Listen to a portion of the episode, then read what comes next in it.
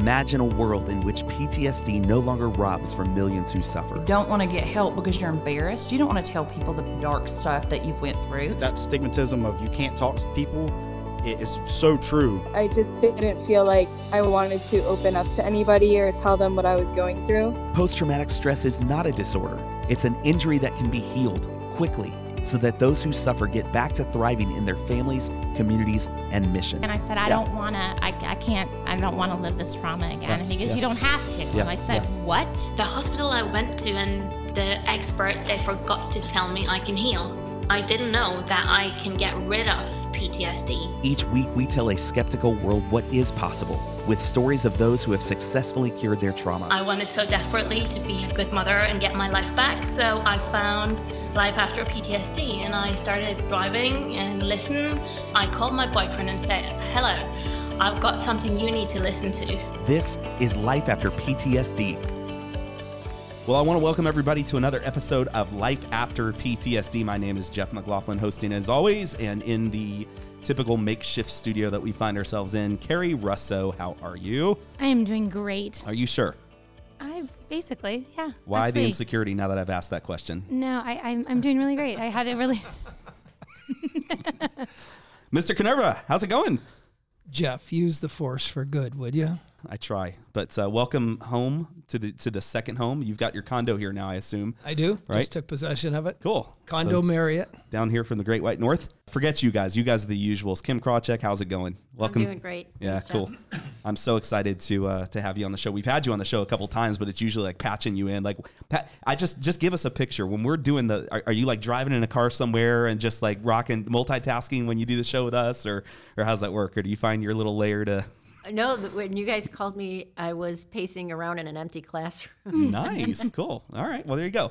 All right, so today we are going to uh, dive into a, a, subject here. I know Alan, you had some things that you wanted to talk to Kim about, but um, Kim, one of the things that in recent conversations with you has just such uh, it's been such a um, an impression that's been left on me is your heart for the uh, parents of the Douglas High School kids, like the the MSD community, Parkland, Coral Springs. Of course, we've uh, if you're listening to this and you don't know who Kim is, Kim has been on sharing her story.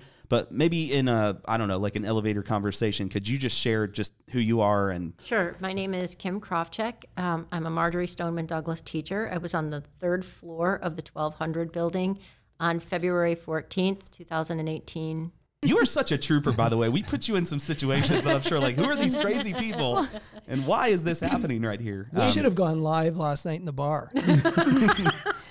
no, not a good all right, idea. All right, not I, a good I idea. thought we were on point. There, there, was actually no bar. We were outside at a yeah, table. Yeah, that was a that was a grill that happened to have bar in the title. Yeah, just for, that's it. Yeah. We were outside. Yeah, yeah. No. hey Kim, we just are on the tail end of an RTM training here, our second one in uh, Coral Springs Parkland. I almost said Coral Springs and Parkland. Coral Springs Parkland. And uh, and, and Alan brought you up to share with the clinicians. Um, that made I got excited for that because there's what 16 being trained absolutely right now who are going to take RTM and now have a tool in their arsenal to be able to help this community. And uh, he brought you up to share your story, but the more important thing, he kind of gave you the mic drop opportunity, and you took it and just nailed it. What would you say to you know, we've talked so much about the students, and obviously they'll forever remain in focus here. But what would you say to the parents? What What do you want for them right now, um, as someone who I know cares deeply for the students that you're working with? I think it's important for the the parents to model the behavior they want to see from their kids. A lot of the kids are really trying to quote unquote be strong for their parents, or they think that if they show some some type of weakness, that means there's something maybe wrong with the family or inherently wrong with the child. I think if the parents actually took a step back, realized that it must have been terrifying that day to wait on the lawn for your child to come out of the building or wait for that text to come back or you know be standing in the street with all of those lights around you ambulances sirens screaming and just hoping that your child would come out of the building if they can just admit that they're not okay with what happened and go and get some help now, they'll be in a better place to make sure that their kids are getting the right help. And not everybody needs the same thing, but you have to start somewhere, right? And and the first step is to start talking about what you need or or how you're going to get back to being at least a some semblance of normalcy in your life. Yeah, that's a powerful statement, Kim. I'm really interested. It's been eight weeks since you and I met, and that uh, you got to experience the RTM firsthand. And I'm really interested in in your state. And so when I met you, you weren't sleeping through the night. You were having sleeping difficulties, and uh, you were being triggered into what I call inappropriate and unwarranted emotional states. And and since that time, you know, I know you, you did the demo with me, and then you got uh, you did the follow-on sessions with Carrie and Joycey. And maybe you could just explain, you know, what life's like right now, eight weeks later, in terms of sleep patterns and emotional states and that sort of thing. I feel much more centered. I can focus again on things that I need to I can. I am sleeping through the night, so I'm doing well with that. Much less angry. I'm able to move through the stages uh, of grief. I'm smiling at you. I'm smiling at you because I've seen you excited about a subject, and I'm just imagining you angry. I, I, I, oh, so I would call that aggression, Alan. Thank you for calling me on that. Thanks. I can be aggressive without. She's a angry. Detroit girl, man. She's a Red Wings fan. Come on, you know I joke with her. I think she was the first one to ever throw an octopus on the ice, yeah. right there. So, and so she you, wasn't aiming for the ice too. I think she was aiming for the goalie. That you know. So you, you find yourself more centered, and and yeah. I'm interested. You said you can focus. So while you, while you were experiencing the po- uh, the effects of post traumatic stress, you had a hard time focusing. A really difficult time focusing on, on, even everyday tasks. It, it, it's a struggle. It's interesting because a couple people have come to us and, and you know talked about PTSD and, and when they bring up things like you know you're going to have a hard time going to the store and, and buying toothpaste. I mean they couldn't have been more right. It couldn't have been more right, but I'm always concerned and I'm always interested in how we deliver messages. So if I tell, if I give you, you know, imagine that I'm, I diagnose somebody and I say, you have PTSD and you're going to have these things happen to you. And I list the things that are going to happen to them. And then the person goes and does them. And I often wonder that when, and I, I deal with clients who have been labeled all sorts of labels from OCD to PTSD to whatever. And, and it, you know, when once a person's labeled, many, many people take that label on as a persona, right? And the behaviors that follow it you know, because they've been told they link to it, then they say, okay, yeah, I have PTSD now. I, I have a hard time going to the grocery store, and, and it just builds on, builds on, right? And and you know, we've been around the, the community enough to hear those messages one on one. People are giving them one on one, one on a small group, and we've heard people from a big stage. Some right. people with PhDs say it from a stage, right? And you heard the message that it's going to take a long time to heal your trauma, probably, right? And then, but it didn't. Yeah, no. Then once I followed through with the the rest of the sessions, right? Yeah, in, I mean, in, in total time, couple weeks. Yeah, tops. Tops. Wow. Which and is not the message that they're getting. That's not the message that kids are getting. Right. That that it's uh, you know I think the reason why we had some of the people taking their lives. I mean, one reason that we have people taking their lives in general, but even in this situation, is they were told you know, once you get to a year, things are going to start to get better when you pass that year. And I think you talked about that too. The right. benchmarks. We wait for the benchmarks. And when things aren't getting better, people don't know what to do. They're like, is this my life forever? I'm going right. to feel like this always. It's really overwhelming. That's why this therapy is so important for people to experience it because it's completely different than anything else. Yeah, one and of the things I'm going to say is it removed the sense of despondency right away. Right, right away. Was, uh, That's cool. Yeah, right away. First That's session. So good to hear. Yeah. You know, and, and it's not a panacea. I, I, anybody listening out there, we're not selling a panacea. This isn't a, hey, come do a session with us, it fixes everything. It's a highly focused neurological intervention on trauma. Now, every time a person is traumatized, it's potentially that they could have come away with new beliefs about the world they live in that based on the trauma, they made a decision to believe certain things. The intervention may or may not release those decisions. And so let's say that a person was traumatized at night in a park by persons wearing a baseball hat. They may decide that people with wearing baseball hats are dangerous. They may decide that parks are dangerous. They may decide that being out at night is dangerous. We clear the trauma of the assault, some or all of those decisions may disappear. And in the hands of a good clinician, they'll clear those other decisions that don't empower the client. And so when you say you no longer felt despondent, I, I just I just hear empowerment. When you tell me that you can make you can focus and you sleep and you have energy, that just that just you know I just hear empowerment. You're you're getting closer every day to being the person you were meant to be. You said something on uh, up at the front to me today about people living their full potential. Explain more about that. On the on their timeline, these kids have an awful event, right? It, it, the worst event possible, the death of a child. That is it, that could stop them from progressing, or or you know they they could be stuck in that moment and just living in that one particular place over and over and over, with the guilt and the and the fear and the anger that comes with having gone through something like that. And until they get a chance to deal with it appropriately, it never leaves you, right? It's always going to be part of you, but it is possible for you to be the best person that you were born to be. Everybody is here for a purpose and a reason, everyone. And I just want my kids to have the opportunity to go out and be who they were always meant to be. They can use part of this experience. Hopefully, it's something that helps them grow, not, not you know, makes them stagnant or, or stops anything from, from stops them from making progress. I, I'm such a fan of Viktor Frankl's book, Man's Search for Meaning. Now, he was interned in the Holocaust, and his parents and his wife passed away. And he, he emerged from that and created a thing called logotherapy. Logo uh, means meaning, meaning therapy. And in his research, he found that people without meaning did very, very poorly in that situation, in, in very dire situations. And the people who had purpose and meaning did far better. And so his whole therapy, logotherapy, is about finding meaning. And so, as you say, this event happened in your life. And each of us, nothing has any meaning except the meaning we give it. Nothing has any meaning except the meaning we give it.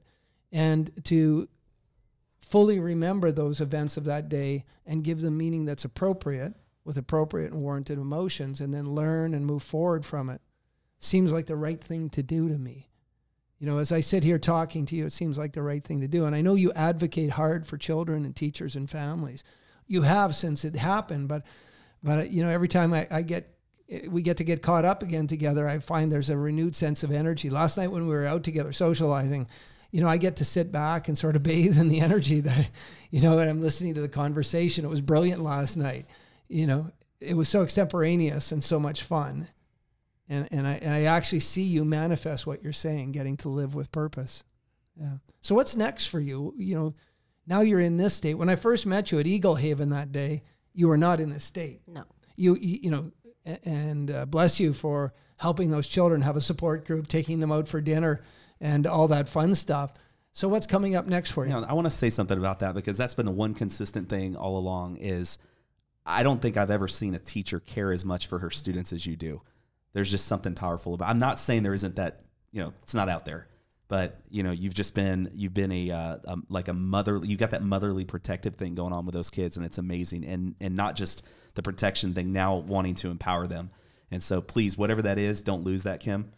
I mean, I'm dead serious. Like that's that's what makes Kim Kim, and I'm like, Well- this is why it's infectious to be around you. If that, What's you know. What's so funny is it, you being a math. I don't know if you mentioned that you're a math teacher. Yeah. Yeah, I didn't know that was possible of a math teacher. You know, like But what's funny is we've worked with some kids from MSD, and we'll we'll say, "Oh, do you know you know you know Kim Krawczyk, a math teacher?" Like, "Oh, Miss K." everybody knows you. Yeah, Everybody. that's that's that's that's who I go talk to. Yep. That's that's who everybody goes and talks to. Are you sure not a guidance counselor really that does heard math on the side? I mean, no, it's amazing. No. It's amazing. Don't lose that. Yeah. And, and I appreciate it. I'm not the I'm not the only one who still keeps in contact with their kids, I and know, I you know, know. and try. But but but yeah, I appreciate it. And I'll be quite honest with you.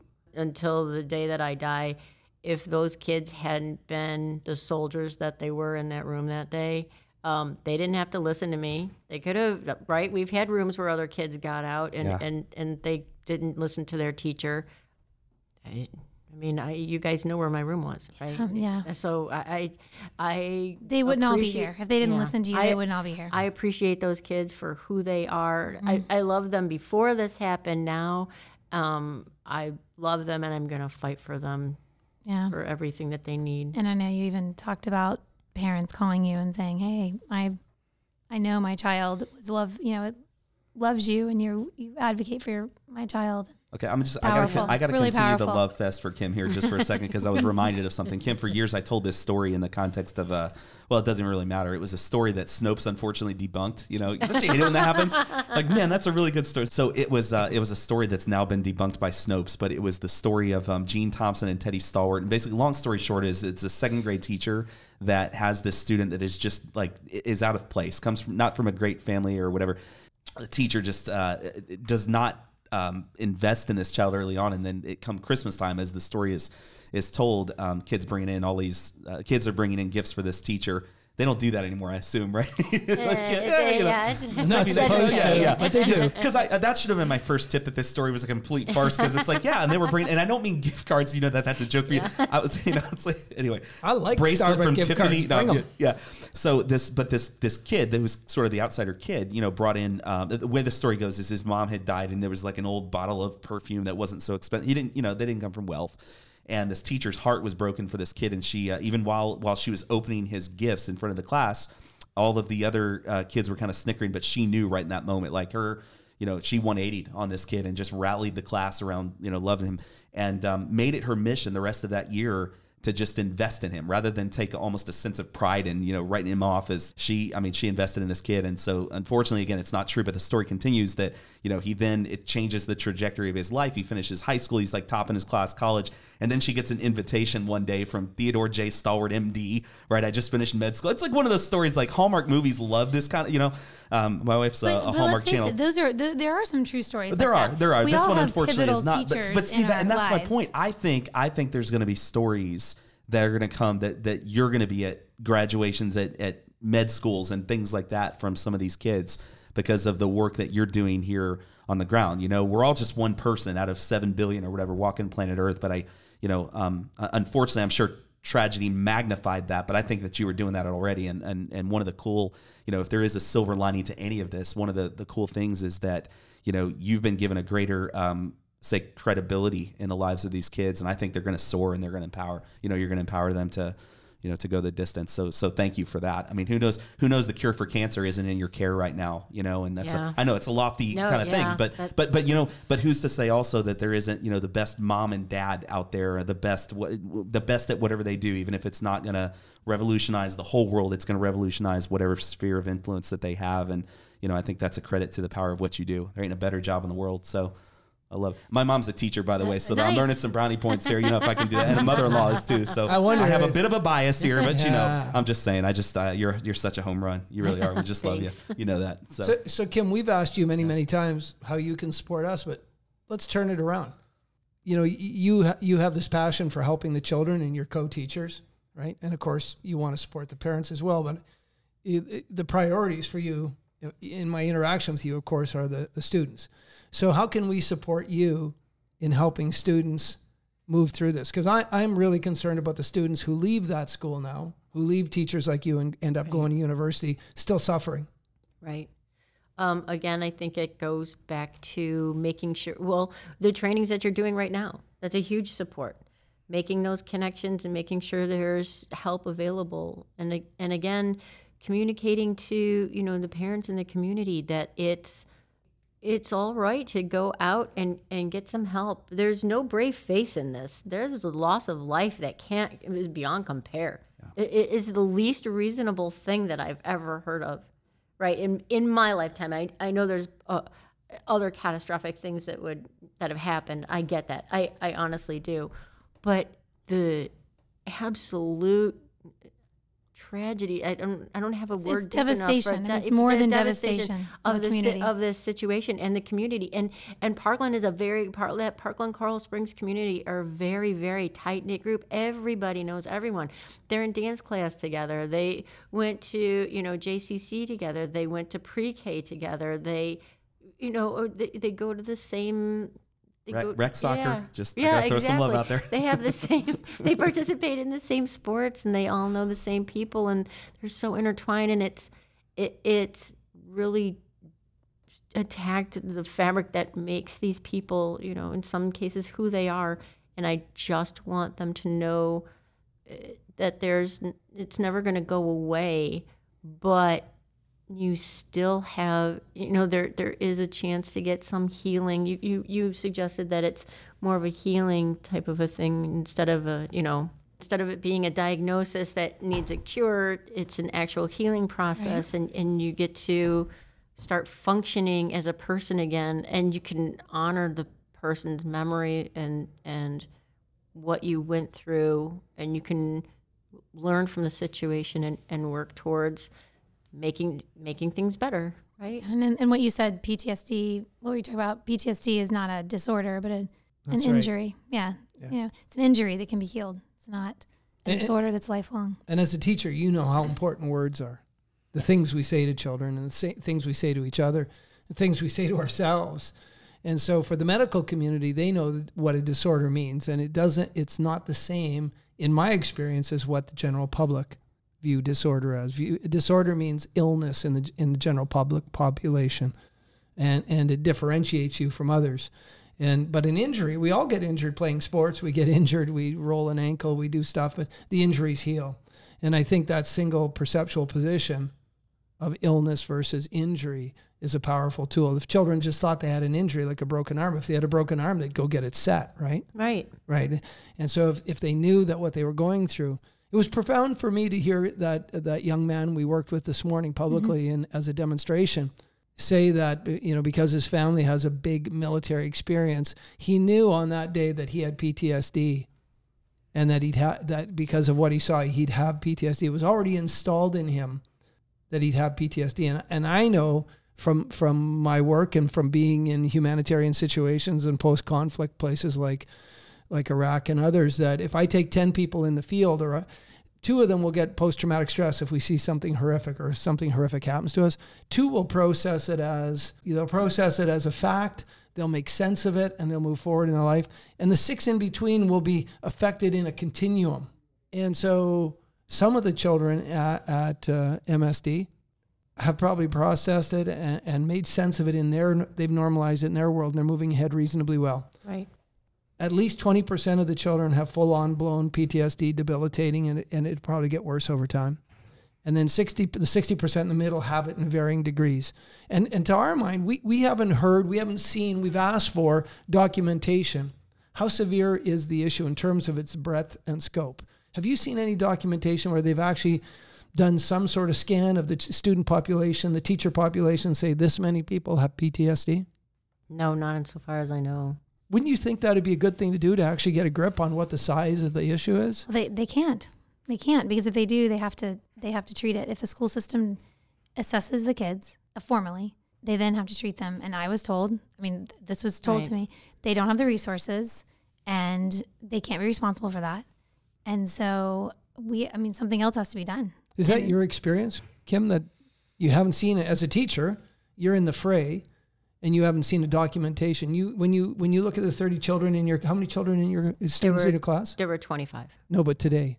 How many students in your class? um, i average around yeah somewhere between 28 and 30 So and Per, how per class, right? per class? per classroom that's good. and how many class and how many classes? how do many you- sections do yeah, i have seven Seven. So, so you see approximately 200 children, 200 students. And of those 200 students, if that 20 60 20 rule holds, 20% of 200 is 40. There's at least 40 students that have full on PTSD. Do you know who they are? Has any, Some of them you can identify right away just by the by, by the way that they look physically. Um, some of them, it, some of the behaviors that they're exhibiting. yeah. You know, you try to work with those kids as much as they can, but everybody's been walking around for such a long time saying I'm fine. I don't think they know how to respond any other way. When Now you watch, watch this. Watch how fast Jeff tries to get to the bleep button. There he goes. He's going for my mic. He's going for my mic. You know what FINE stands for? Oh no, You know what FINE stands for? afraid to ask. no. effed, effed up, insecure, neurotic, and emotional. Yeah. I hear fine, all my antenna go up. Yeah. Yeah, it's unfortunate. It's a word. I'm fine. It's sort of a packaging word, right? Well, yeah, Kim, uh, we were outside earlier and Kim looked at me and said, "Oh, I was hoping you would work with this particular kid." And and and she and then you said he's he's just the wrong color, and I was like, "What? What are you? Why are you saying that?" Thinking you're talking color. Like, and then I Oh. realized, oh, No. you mean the wrong color? Like he's gray because he's not He's eating and gray. not He's like a sleeping. about, pur- yeah. he's like a Not eat- purplish. I mean, I looked at you so funny, like, um, what do you mean? Kim, Kim's from Detroit, you know. But I mean, but I, you know, I He's not- realized, yeah, he's not sleeping and he's not eating sleeping and he's not eating. And she said, physically, you can see the shade of his skin is not the right color because he's not taking care of himself. And you know, Kim, the, the documentation on sleep deprivation, they use it as a tool in certain nefarious activities, sleep deprivation. We also know that when people don't get the requisite sleep for a period of time, it starts doing central nervous system damage. So for these young people who are still evolving as you you know, they're growing, their their bodies are changing and growing, sleep deprivation is seriously damaging. And and you know you were there, you weren't sleeping, right? Right. And and you know as an adult the cost to you, the toll that you, it took on you. What about your health? What about the rest of your health? Tell us about your life right now. Hey, Life After PTSD listeners. We're glad that you love other stories of healing, but what about you? First Orlando Counseling is the premier trauma therapy center in Central Florida with a full staff of trained clinicians ready to help you clear your trauma without re traumatization. Childhood abuse, relationship abuse, a traumatic car accident, birth trauma, first responder or military trauma, even phobias. You don't have to live like this. It's time for you to heal. Schedule a consultation today by visiting firstorlandocounseling.com or call 407 514 4470. It's that easy. Daily stress is difficult to avoid, but you can better cope with it thanks to the unique natural frequency technology within all Philip Stein watches. Recent clinical studies have shown that wearing it regularly can significantly improve cognitive functions, mood, and perceived stress. Philip Stein, natural frequency technology. Visit philipstein.com and use promo code PTSD10. That's philipstein.com, promo code PTSD10. Now. What else is happening? I, I heard some other Yeah, changes what was your in the blood winds. pressure She's like, numbers, Kim? um, At your last visit, how did you No, do? but but you know your motivation to do things. You, you said you, you you weren't motivated She to was do at things. You're mo- CrossFit today. Come I on did, now. I She did. was like doing CrossFit. I Come was on, seriously. loving When I met you, when I met Yeah, you and two I months ago, there of was no CrossFit. No, wasn't. But I, I don't know, heard out of her there? today. They beat me up today, and she's like, "And I loved it." or, you know, that, or, did you say you hated it? Actually, maybe it was I that. hated it. Yeah, you hated it, but but you go back. But I bought you Oh, I love it. Bought ten sessions. I'm coming to CrossFit with you next time I come downtown. Hey glutton, Kim, glutton Kim, for punishment right there. Kim, OKB, OKB, bring it. That's right. So I just want to say, as a clinician, uh, as a therapist, um, since we are going down the wrong path there for a minute, no, but no, seriously, as a therapist, um, being able to use, you know, you know, I we I I told you why we're here. We're here because a parent reached out to me in, in Orlando because I dealt with Pulse. So we came down, worked with that child, and they got so significantly better that other kids were seeing it and were like, oh, we need to bring training here. But as a as a therapist, which you've seen other therapists, it's so empowering to be able to use the tool of RTM because it's so much easier. Like it- when you did the therapy, you laughed. I don't know if you remember that. Like not in the beginning, not in the very beginning, but you know, it's lighter, it's easier to do. It's not it you don't have to tell your story. You didn't have to uh, bear all of your everything negative. That and that's actually one of the things when I talk to like my students or when I talk to people about um, my experience with RTM. One of the things that I did like about it is I didn't have to relive everything Right. moment to moment um, in what I went through because conjuring all that up really um, it can be pretty traumatizing. Yeah. Yeah. You know what I'm going to suggest you too, because of the way the protocol works, um, and we know this uh, from Dr. Karim Nader at McGill University, who is a world-renowned expert on reconsolidation. When that memory gets reconsolidated, when we do the protocol with you, we're actually reconsolidating a traumatic, fragmented memory. And in that reconsolidation, for the good of the group, explain that real quick, just in a nutshell. What what what happens in a memory reconsolidation? Like, how would you give me an analogy? Well, when we take a EEG of a person's, put them in an EEG and have them access a traumatic memory on all the frequencies, alpha, beta, high beta, delta, theta, it lights up. There's activity on all Yeah, frequencies so the all brain's over. in chaos mode basically everywhere. Yeah, kind and of yeah. and Dr. Jeff Lewine at Mind Research has actually identified a pattern that exists in high beta of people who have PTSD. So you do the protocol and you wait five days. So you do three sessions and you wait five days. And five days later, go back in EEG and access the traumatic memory and it lights up the same as what did you have for breakfast today? So it moves over from a memory that's highly fragmented. And the fragmentation on all these frequencies allows a person to be hypervigilant.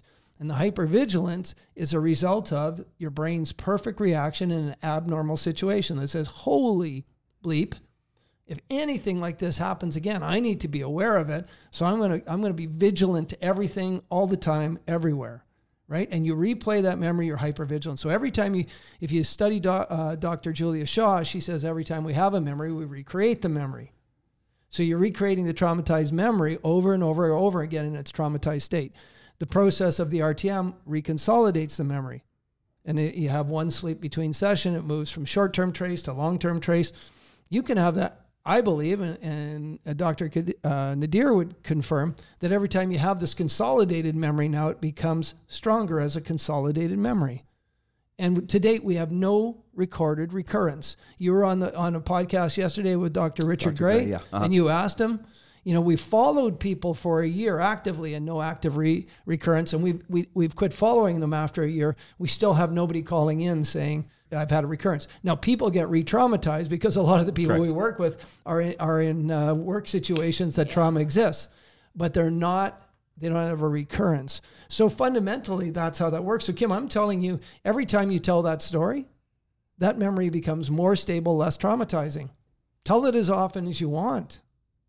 Tell it as often as you want. It becomes more stable, less traumatizing, and you have access to more appropriate and warranted emotions.